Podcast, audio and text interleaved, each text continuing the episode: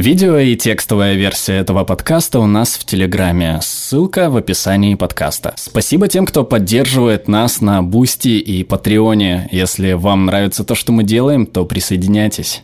Вы бабочка. Вы порхаете себе, ведь вы бабочка. Но тут вы просыпаетесь. А откуда вы знаете, что вам не снится новый сон? Ответ может показаться очевидным, но на самом деле довольно непросто объяснить, как именно вы узнаете, что бодрствуете. Все настолько сложно, что с древних времен эта проблема не дает покоя философам. В нашем случае с бабочкой древнекитайский философ Джуан Цзы указывал на интригующую возможность. Если нам может присниться, что мы являемся абсолютно иным существом, то кто убедит нас, что на самом деле мы не иное существо, которому снится, что оно человек? Странные вещи происходят во сне. Вы взлетели или наколдовали себе из воздуха шведский стол всяких сладостей. А может за вами гоняются ведьмы по коридору коридорам школы, которая все больше напоминает Париж, но странные вещи, которые происходят с вами во сне, не кажутся странными. Так откуда вы знаете, что прямо сейчас не переживаете сон, который покажется вам весьма странным, как только проснетесь? Вообще-то обнаружить странности, находясь во сне, вполне возможно. Осознанные сновидцы знают, что спят.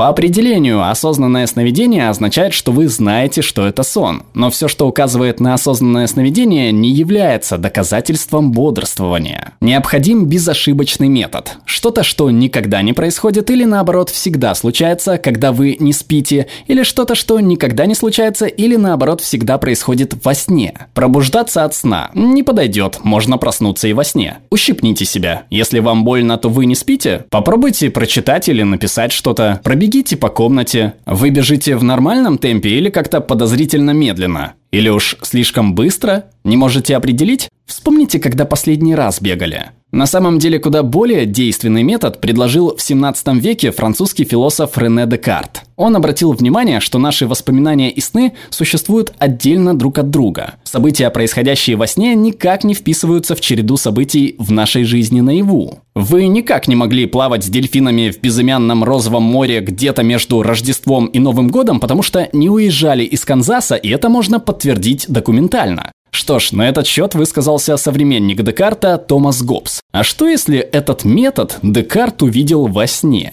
Почему бы нам не узнать у экспертов? Нейробиологи измеряют активность вашего мозга и способны определить, спите ли вы или бодрствуете.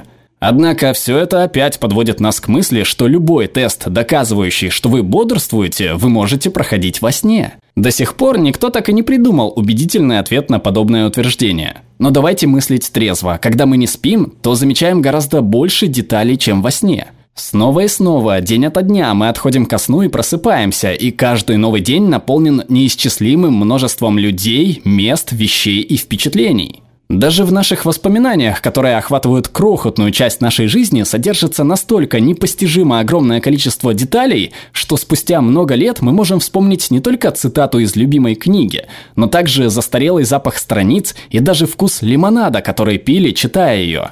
Мы можем вспомнить сон, который приснился об этом, и как мы его кому-то рассказали.